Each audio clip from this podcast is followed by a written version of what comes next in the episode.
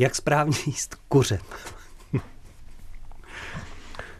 Kuře jíme stejně jako jíme ostatní masitá jídla.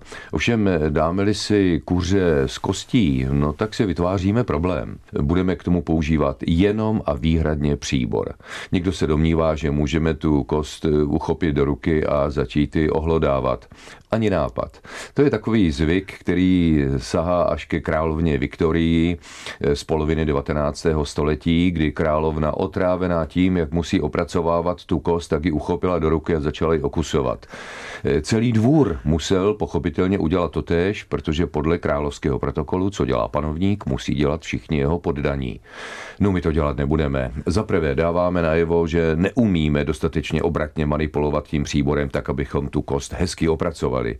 Za druhé i ty dva proužky masa nám stojí za to, ty, které tam zůstanou, eh, že bychom připravili našim spolustolovníkům to nechutné divadlo. No za třetí budeme se pak muset jít osprchovat, protože podle toho budeme vypadat. No a za čtvrté nevypadáme přitom dobře. Zkuste si snít takové kuřecí stehno před zrcadlem a myslím, že vás přejdou tyhle ty nápady.